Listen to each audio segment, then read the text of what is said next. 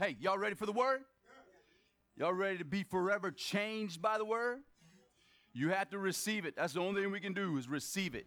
Amen? You can't do anything for the Lord, but sit there, rest, and receive all that the Lord has for you. Because everything that the Lord has for you is always good. That's what His Word says. He makes all things, say all things, work together for your good. So all we have to do is receive from Him. He is the bread of life. Amen. I'm going to show you in Scripture this morning how Jesus is the true bread. He is the true Christmas bread. Uh, there's so much uh, in Scripture that points to Jesus that I love that the Lord just keeps showing it and keeps showing it and keeps showing it. Aren't you? Whenever you see Jesus in the Word, you have life. The Word is alive. The Word is, is, is what we feed on. And uh, you're going to see a lot of parallels between Jesus and the manna that was dropped in the desert. Y'all ready to receive it? All right, let's pray. Father, we thank you for your word. Your word is always truth, it's always on time. Thank you for the people here that you've assembled at this appointed time to receive from you all that you have for them, Father. I thank you for changing their lives, God, causing them to repent in their mind toward you, to change their mind about how you are and how you see them. God, bless them in every way in Jesus' name. Amen. All right, let's go right into the word.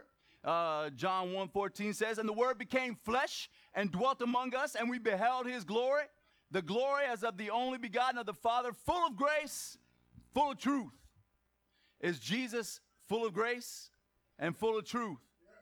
So, if he's full of grace and full of truth, why? Like we know who he is, but why did the word become flesh? Sure.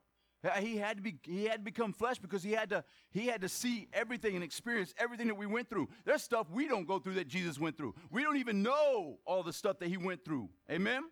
We don't, but we do know this. He was completely sinless. Bible says he had no sin, did no sin, knew no sin.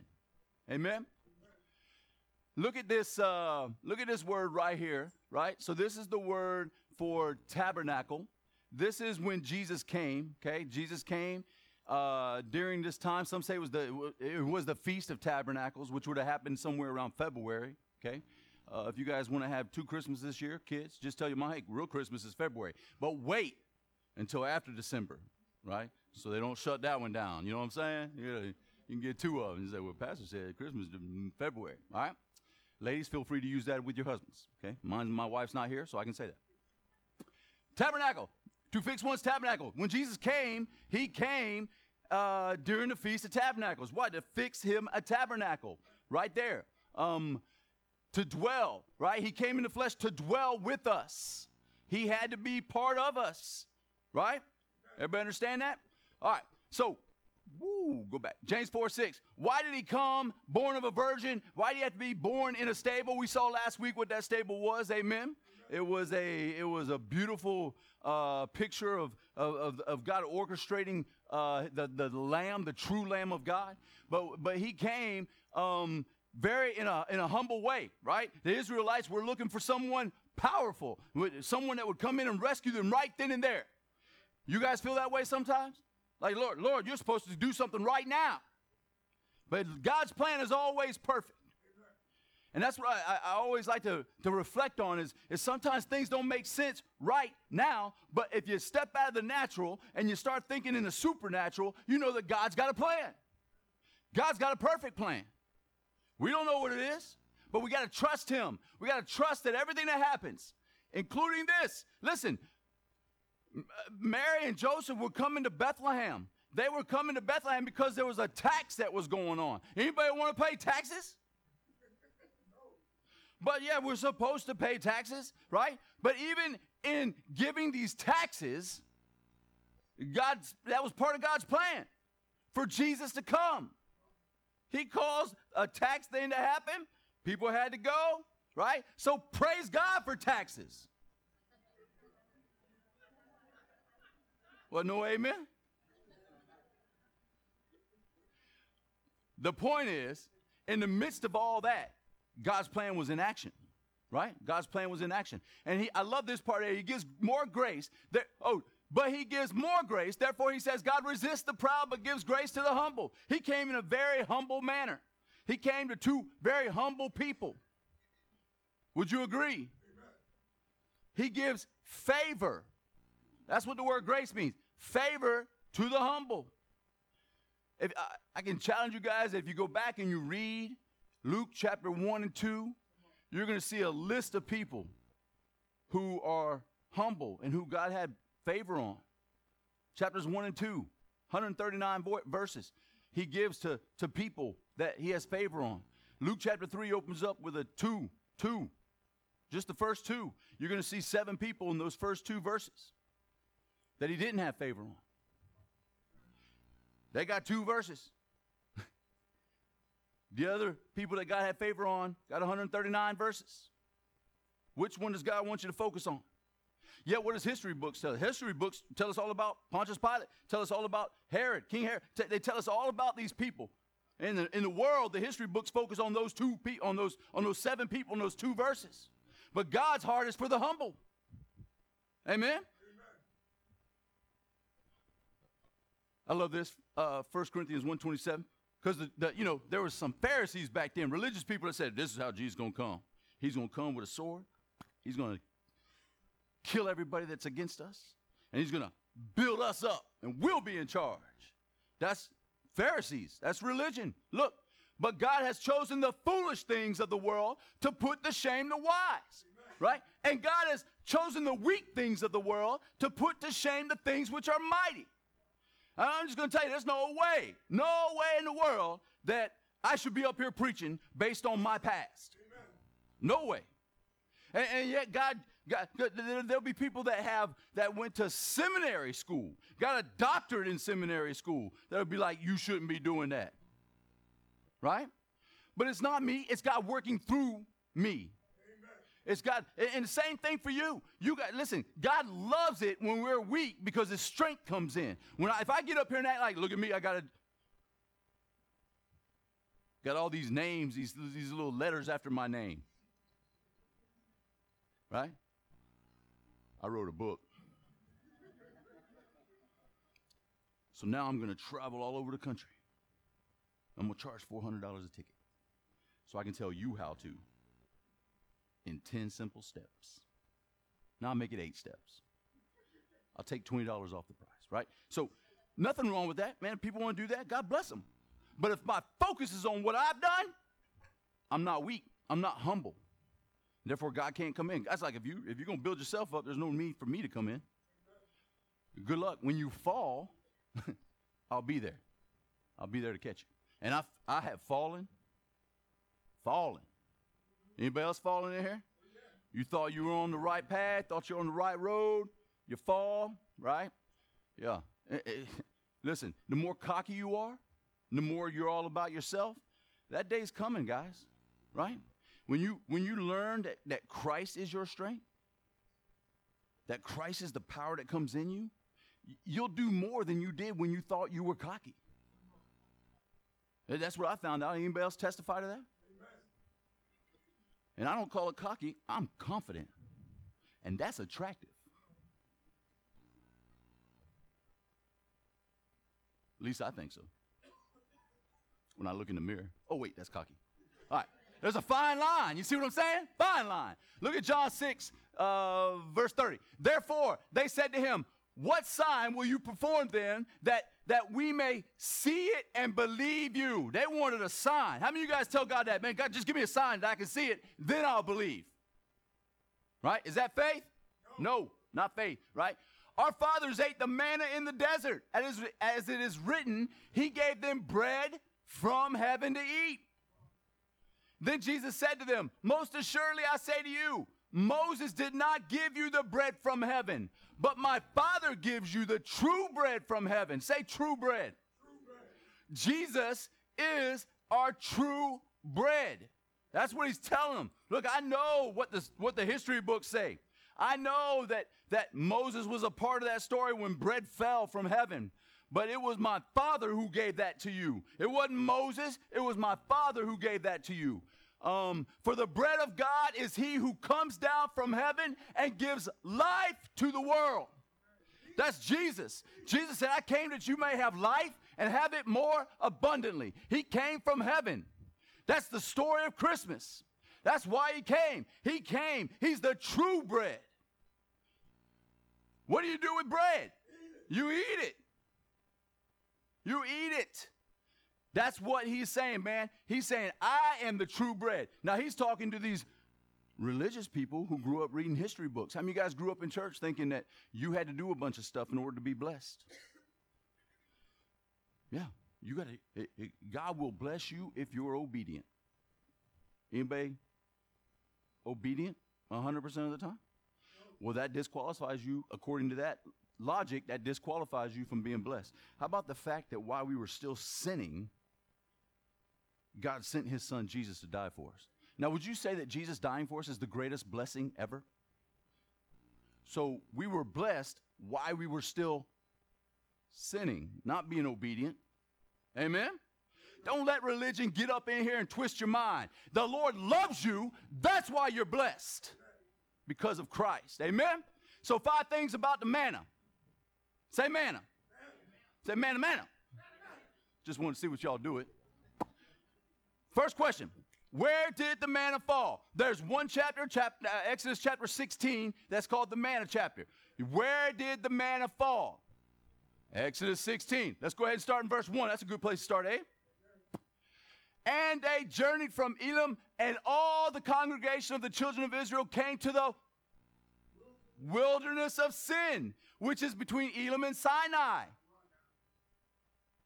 On the 15th day of the second month, and after they departed from the land of Egypt. So they came out. They came out. They were in the wilderness of sin.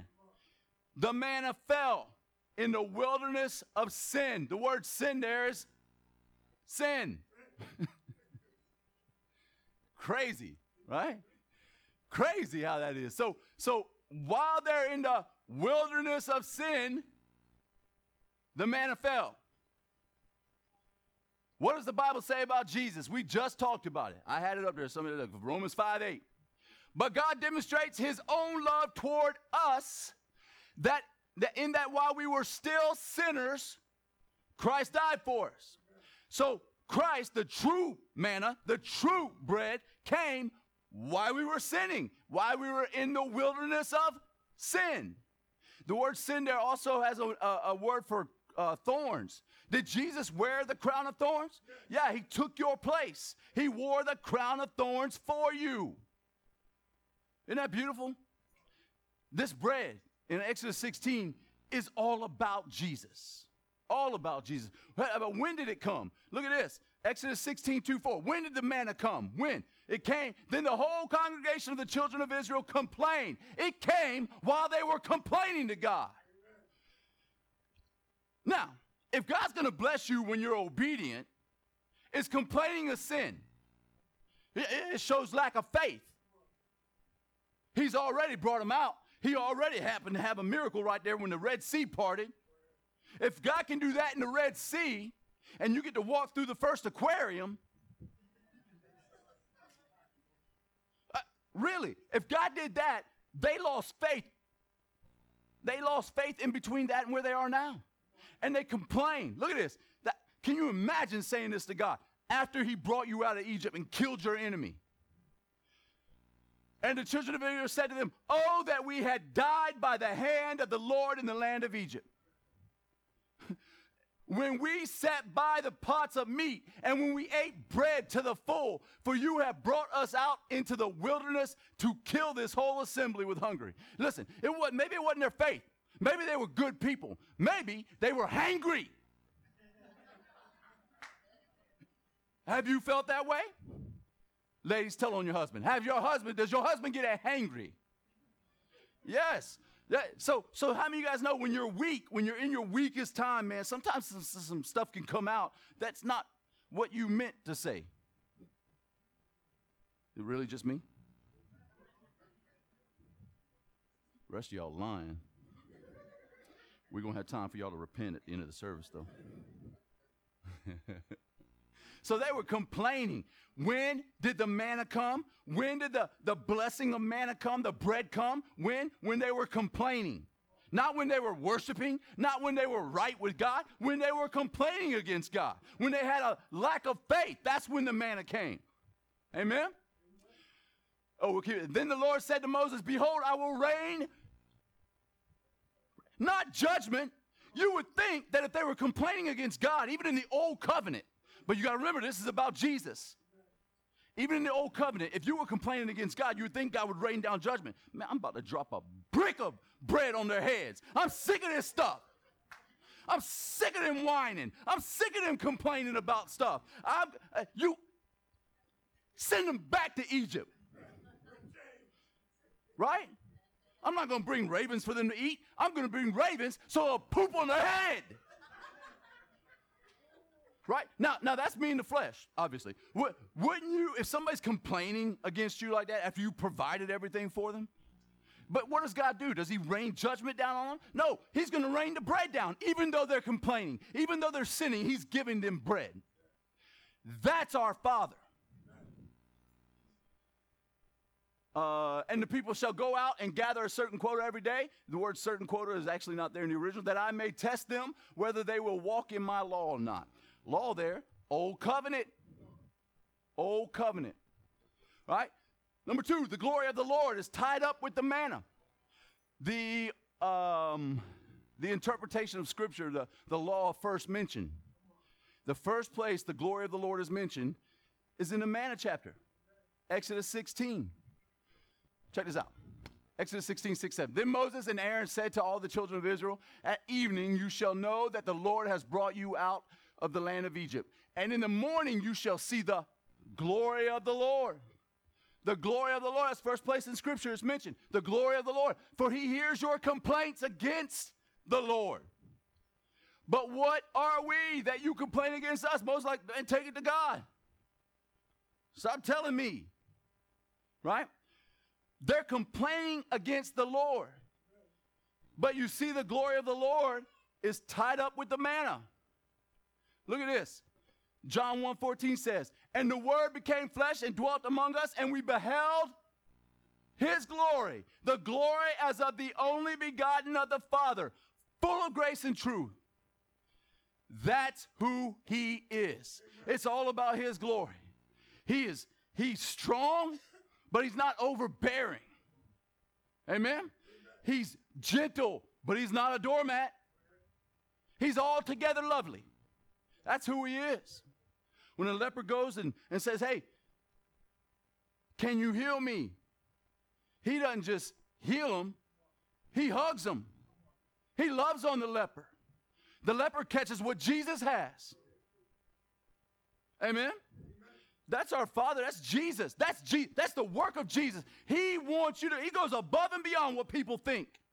The glory is in Him. The glory of the Father is in Him. You know that He's from the Father because you can see the Father in Him, and He's perfect, altogether lovely. He loves people. He loves sinners. He loves people with diseases that you're not supposed to touch because they're supposed to be outside the camp of Israel. That's why Christ was crucified outside the camp. He loves people. His glory is lovely.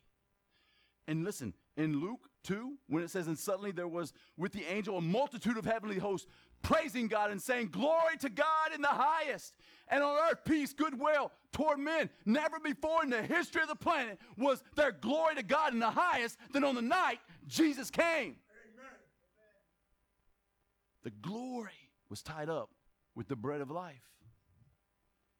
Love that. The manna came right to where they were. Right to where they were. They opened up their tent, manna right there on the ground. Tasted like angel food, the Bible says. Look, Exodus 16 13. So it was that quails came up at evening and covered the camp. And in the morning, the dew lay all around the camp. The, the, the, the, the manna was all around the camp. It was everywhere around them. I wanted you to see that. That verse is not in your bulletin. All right, and when the layer of dew lifted, we're talking about that dew in a little bit. The layer of dew lifted there on the surface of the wilderness was a small round substance as fine as frost on the ground. You can actually Google, there's pictures of what that would look like as, as the frost. Remember, where are they right now? In the desert. Is there a whole lot of luscious grass out there? All right, so when the children of Israel saw it, they said to one another, Man, what is that, right? For they did not know what it was. And Moses said to them, This is the bread which the Lord has given you to eat. Look at Romans 10. You see how the, the manna was all around them, near to them. They just had to open up their day. So, so God, this is what God says about you being saved with the true bread. He says, but what does it say? The word is near you. It's near you, even in your mouth. And as they partook of that manna back in the desert, a dry, desolate, place, what do you do in a desert? You wander. You're wandering around. You don't know where you're going. That's what the children of Israel did. You wonder, and then you wonder. Right? You just wander, wonder, whatever. Don't make fun of the way I talk. Listen, they're, they're on the desert. It's a desolate place. Desolate place. But here comes bread to sustain them and they eat it and they eat it and they eat it. Well, let me tell you something. And if you don't know who Christ is, it's, it's not going to end well for you. I want you to know that Christ loves you. He died for you. He is the bread of life. And if you just, if the word is near you, God didn't make it hard, religion made it hard. All we got to do is with our own mouth. Listen, that if you confess with your mouth the Lord Jesus, that's it. Just call upon Jesus. That's all it says. And believe in your heart that God has raised him from the dead, you will be saved. Nowhere, nowhere does it say confess your sin right there. Nowhere does it talk about baptism right there. You know, when the, when the thief was on the cross, if baptism is the only way you get to heaven, let me tell you something. He he had a hard time. Did Jesus say to him, "Bro, you're going to be with me, but first you got to get down there and get baptized"?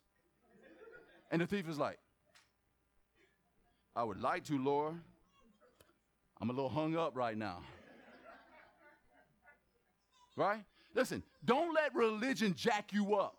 He made it simple. He made it so simple that even a child can get it.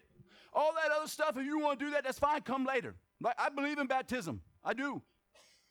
I do. I believe in confessing your sin, but I believe in confessing your sin one time. And when you confess your sin one time, listen, then then then the Bible says the Bible says if we confess with our mouth Jesus, not our sin, Jesus. Do you guys see that? For a believer, we do confess our sin one time. But then we got to understand, I'm not confessing my sin in order to be forgiven. I'm confessing my sin because because I'm forgiven. I'm like, thank you, Lord, for forgiving me for what I just did. Thank you, Father, that when I flicked off that dude in that car just now, that even if he comes to my church, he'll know I'm forgiven.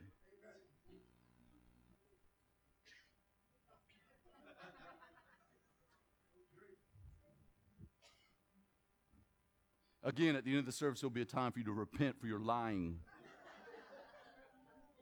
All right, like y'all didn't cut. oh, let me just put, I wanted to put this up here.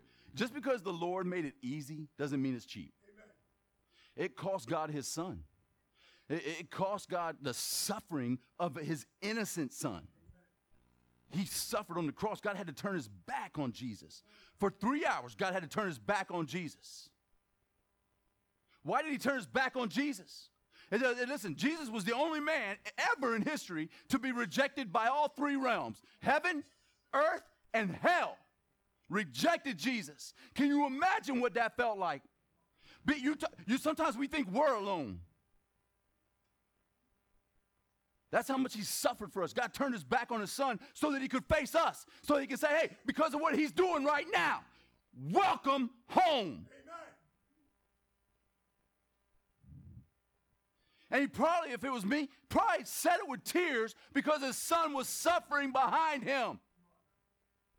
So, yes, it is easy, but it's not cheap. It is not cheap. Not when you're talking about what Jesus paid for. Amen? Amen.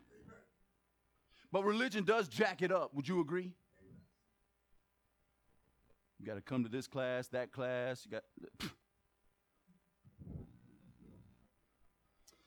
The manna met a daily need. I believe this is the, the word behind Jesus when he was teaching the disciples how to pray. Give us this day our daily bread. Daily bread. We have to eat daily to feed our spiritual body. What are we feeding on? We're feeding on Jesus, the finished work. Don't feed on the old covenant, feed on the new covenant, the finished work of Jesus. That, yeah, we're going to be blessed today.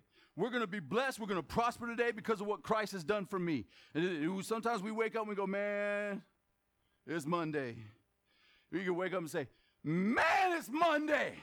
And the Lord's going before me this week. He's going to bless me beyond measure. He's going to open up doors for me. He's going to allow me to, to minister to people. He's going to allow people to minister to me. And I can't wait for that to happen.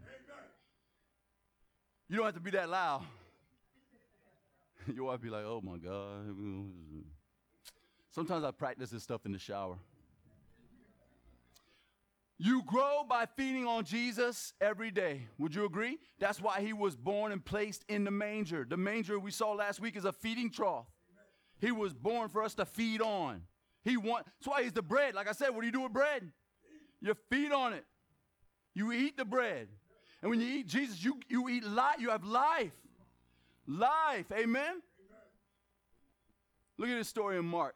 Now, they came to Jericho. As he went out of Jericho with his disciples, a great multitude, right? Blind Bartimaeus, blind Bartimaeus, the son of Timaeus, sat by the road begging, right? And when he heard that it was Jesus of Nazareth, he began to cry out and say, Jesus, son of David. He's yelling, he's blind, he doesn't know what's going on, but he's yelling out, Jesus. Jesus. You can feed on Jesus as much as you want. But he didn't know anything. He heard Jesus was coming. And he just yells out, Jesus, son of David, have mercy on me. Then many warned him to be quiet. And like, dude, be quiet. It's Jesus. That's religion. But he cried out all the more, Son of David, have mercy on me. I'm sorry I woke him up, man. Sorry, bro. Have mercy on me. So Jesus, what did Jesus do? He stood still. What made Jesus stand still? The cry of a beggar who's blind made Jesus stand still. All you got to do is cry out to Jesus, church. You don't have to cry like I just did and wake babies. You just cry out to, cry out to Jesus. Say, Jesus. Even if you don't know, Jesus. He knows. Listen, you think Jesus knew, what am I doing? You think Jesus knew why, why blind Bartimaeus was crying out? But did blind Bartimaeus say anything to him? He just said, Have mercy on me. That could mean anything. What do you think? We just take it for granted. What do you think blind Bartimaeus wanted? He wanted to be able to see. But yeah, he didn't say that, did he? Jesus knew that. So I'm telling you, church, is even if you don't know what to say, cry out to Jesus. Just cry out to Jesus. Jesus, help me. He knows what you need. He knows what you need before you know what you need. He also knows what He's going to give you is much better than what you could ever imagine. That's what He always does. Just when you think that you have nothing, just when you think you're all alone, God is giving you a provision. You don't even know where it's coming from, but it always comes. Always comes. So, Jesus stood still at the cry of a blind beggar. Isn't that amazing? The same God who caused the sun to not go down and the moon to come up, right? The same God that stopped all that in the time of Joshua was stopped by the cry of a blind beggar. You think he loves people? Yes, he loves people, right? Be a good cheer. Rise. He is calling you, right? I love that. And, and, a great windstorm. Oh, this is Mark 4. So a great windstorm arose, and the waves beat into the boat so that it was already filling. But he was in the stern, asleep on a pillow. You ever feel like Jesus is asleep when you need him? yeah. He was asleep on a pillow. And they awoke him and said to him, Teacher, you, you, do you not care that we are perishing? That was very mean to say to Jesus. Do you don't even care that we're about to die? Right? Then he arose. He rebuked the wind, not them. He rebuked the wind. And he, and he said to the sea, Peace, be still. He said, Shalom. And the wind ceased, and there was not a calm, a great calm. Sometimes there's a storm in your life. It seems like it's out of control. But let me just tell you, you call on Jesus. Call on Jesus. What woke Jesus up? Was it the wind? Was it the wind beating? Was it the thunderous storm? Was, what was it? It was the cry of his disciples that woke him up. And then he got up and he addressed the, the storm in their hearts. He said this. He didn't condemn them. He said, Why is it so hard for you to believe? Because Jesus was in that boat, there was no way that boat was going down. And let me just remind you Jesus is in you. There's no way he's going to let you go down. That's the faith we got to have. That's why when I told you when I get on the airplane, people are scared. Man, I, I always get nervous before takeoff. And I'm like, don't be, girl. I'm right here. you know, that's an opening joke. And then, and then we get, but, but Jesus is with me. And I know that I'm going to land safely. There's no doubt in my mind because Jesus is with me. He's in my boat. He's in me. He's in you. We got to have faith that He is going to take care of us. We don't fear that. That's fear. Fear always leads to that kind of thinking. But He didn't give us a spirit of fear, but a power, love, and a sound mind. And when you have a sound mind, you can see that. You can see spiritually. Hey, Jesus is in my boat. And what's the result? A great calm. You got a storm in your life. You got things out of control. You're stressing out the, out the wazoo. I always wanted to say that. Is this the wazoo? What is a wazoo? Anyway, yeah, you got you got stress on you. You're stressing out. Listen, you want peace in your life? You want shalom? You want a great calm? Call out to Jesus. It is your privilege every day to call out to Jesus. Your privilege. Almost done. Uh, you can have as much Jesus as you want. As much Jesus as you want. I want you to see this. Uh, this is Exodus 16. This is the, the, the, the, result behind the manna. This is the thing which the Lord has commanded. Let every man gather it according to each one's need. One omer for each person according to the number of persons. Let every man take for those who are in his tent. Now, this says as much as he needs. That's a horrible translation. And I'll show you the original, right? Had commanded gather of, of it every man according to his eating. The word eating there is appetite. It means as according to your appetite, gather as much as you want, according to your appetite. And that's why God, when He gave the, the when He blessed the, the children, when Jesus lifted up the basket, there was not just 12 basketful, there, there was 12 basketfuls more. Amen? He's always goes above and beyond. Always. There's always more of Jesus than there is of us. There's always more of Jesus than there is in our prayers. We just got to ask for it. I've been so blessed recently. And, and, I, I, and my wife and I were just talking about this. I, even if I prayed for the blessing I got, it wouldn't have been everything I got. Because I'm looking at what I got from the Lord. And I'm like, I wouldn't even known to pray for this. But thank you. That's all I can say is thank you. That's humility. Not knowing what to say. You just all you can do is say thank you. And know that God makes all things work together for your good. This is beautiful because I love that He always gives you according to your appetite. Let them eat according to their appetite. What does that mean? That means when it comes to manna, when it comes to Jesus, you can have as much Jesus as you want. You can relegate him to a Christmas and an Easter like I used to. Amen. Well, I got to go. It's family day. You can come on Sundays. You can come on Wednesdays. You can have him every day. You can have as much Jesus as you want. That's up to us. Amen. All right. One more thing. Numbers 11. This is awesome. The people went about and gathered it, ground, uh, ground it on millstone, or beat it into the mortar, right? Cooked it in pans and made cakes of it. And it taste, its taste was like the taste of pastry prepared with oil. That's what it was like cake. The Bible calls it angel food, right? Um, like angel food cake. Anybody like angel food cake? All right. Eh, have anybody have eggnog angel food cake? Oh, look it up on Pinterest, Bob. All right.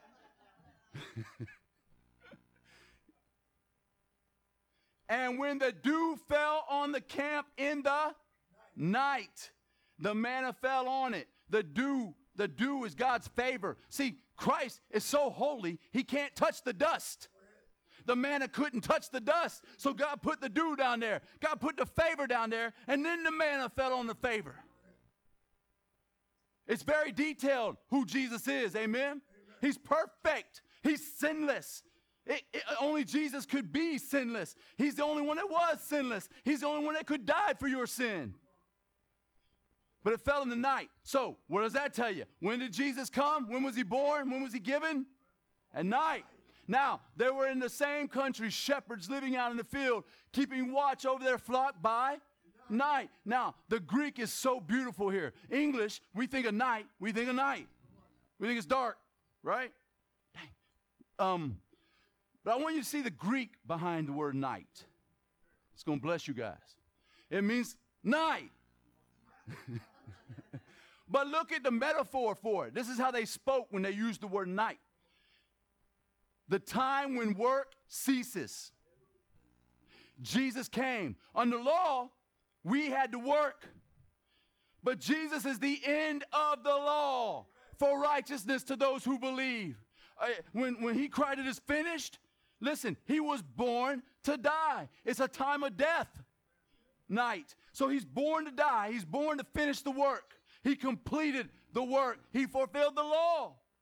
So that now we don't have to work to get into heaven, we just have to believe. All right, the time for deeds of sin and shame, uh, at the time of moral stupidity and darkness, right? I mean, you guys went to high school on Friday nights. Uh, the time when the weary and also the drunken give themselves up to slumber. It's when people pass out. it's dark. That's when Jesus came. That's when God, when it was darkest, that's when God brought Jesus. Isn't that beautiful? When it was darkest, that's when Jesus came. And that's why the world was, the world was sinning. The world didn't even care when Jesus came. The world didn't even know Jesus came. But he came anyway. He came anyway. Why? Because he's a savior. He said, Tonight is born a savior, not a lawgiver, not a judge, but someone who loves people. And for too long, the church has been telling people that God is out to judge, judge, judge, instead of saying, God put his judgment on Jesus, Jesus, Jesus.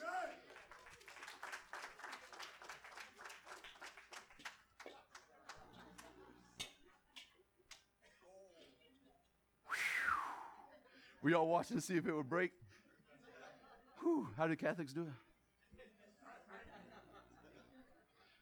Church, do me a favor real quick. I just want you, oh, let me show you this. this I, I put Jesus took the crown of thorns. That's what when, when, when the manna came into the, the, the wilderness of sin, the word sin there is crown of thorns. Jesus took your crown of thorns so that you could be blessed.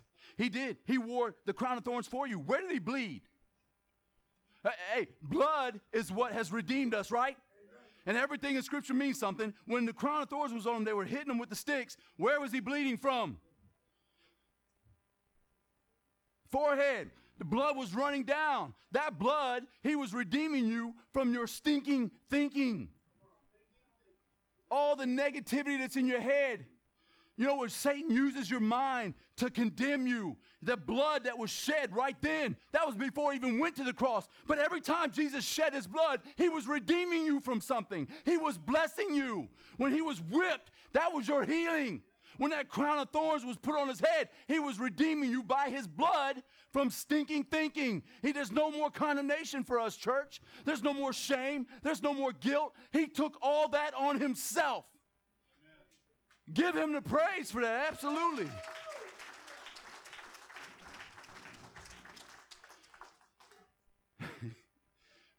I could do this all day, but I'm hungry and I got to go to the bathroom. So will you guys stand up?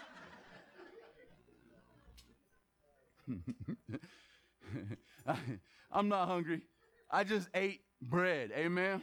Did we all just eat bread? We all just ate it. yes. How many of you guys are blessed this year? How many of you guys can see the blessings in your life? Listen, the fact that you're still breathing, the fact that you woke up and you're not underground, amen, all those wonderful little sayings we have. This is why you're blessed because Christ came and gave himself for you, and he's alive today. He's alive today, he's in us. And when you remember that, when you remember that good news that Christ is in you and He's for you, He's not out to get you. Some of us walk around like we, we're just waiting for God to break out that hammer. We're just waiting for Him to paddle us on our butt with that big old heavenly hammer. He put that on Jesus. It's not for you, and it's not for the world. They need to know that. God's not out to get them, God wants to love them. Amen. It is the goodness of God that leads men to repent.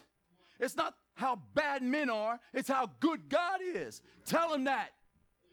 Tell them that when you leave. Tell them that during Christmas. Tell your family that at the table. Man, it's not about religion.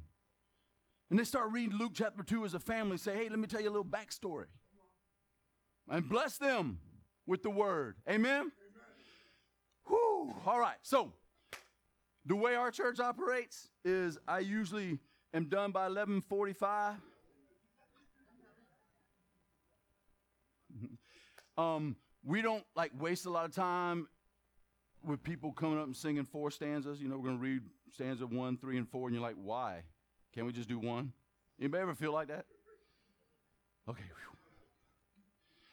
We don't do that, man. We don't do religion. Listen, if you need prayer, find me after church. I'll pray with you. There's other people that are, that, are, that that will pray over you. If you if you are looking to join a church, this is who we are. It's what we believe. Whether it's me or, or Pastor Dwayne up here speaking, it's who we are. We believe in the grace of our Father, right? Uh, if, if, if you do not know who Jesus is or what he did for you, man, let just come to me. Let the Lord bring you to me and let me just pray a simple prayer with you.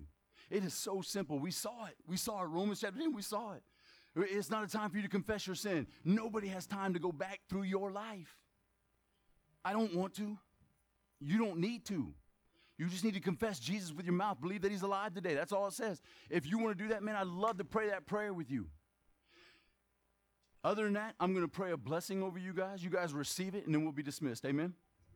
All right, let's pray. Father, we thank you for this day. We thank you for our daily bread. Thank you, Father, for blessing us beyond measure. Thank you for Jesus being everything for us. God, thank you for reminding us to call upon Him in every area of our lives. God, thank you that even in our darkest time, we can just call out Jesus and you will stand still for us. Thank you for, for blessing us in every area of our lives. God, these people that are in here today that heard your word, everywhere their feet go, everything their hands touch, everything their eyes look upon, God, they will bring the favor of Almighty God with them, their loving Father. God, use them to bless people this week. Use them to bless people today. God, fill their heart with joy, hope, a confident expectation of good going forward because you are for them. You are in them. God, you have blessed them with the greatest gift we'll ever receive. God, there's nothing that we lack. Nothing. You gave us the best that heaven had to offer in Christ. You held nothing back from us. We have it all in us. God, thank you for clearing our minds to, to allow us to operate in that, that we are victorious because of what Jesus did for us. And I'm blessed today because of what Jesus did for me. God bless me as I go out this room and, and, and, and share everything that you've given me. Thank you for loving me in spite of what I do. God, we love you. But our love is never going to be consistent. But yours is. And we thank you that the word says, For this is love. Not that we love you, but that you loved us and gave us your son Jesus. Father, thank you for this time of year where we celebrate the birth of Jesus, the fact that he was born to die, born and put in a stable, in a manger, so that we could feed off of him and that we could have life, real life, true life. Thank you for blessing us beyond measure. In Jesus' name, let the church say, Amen. Amen. Boy, I am. You're dismissed. Thank you so much, guys.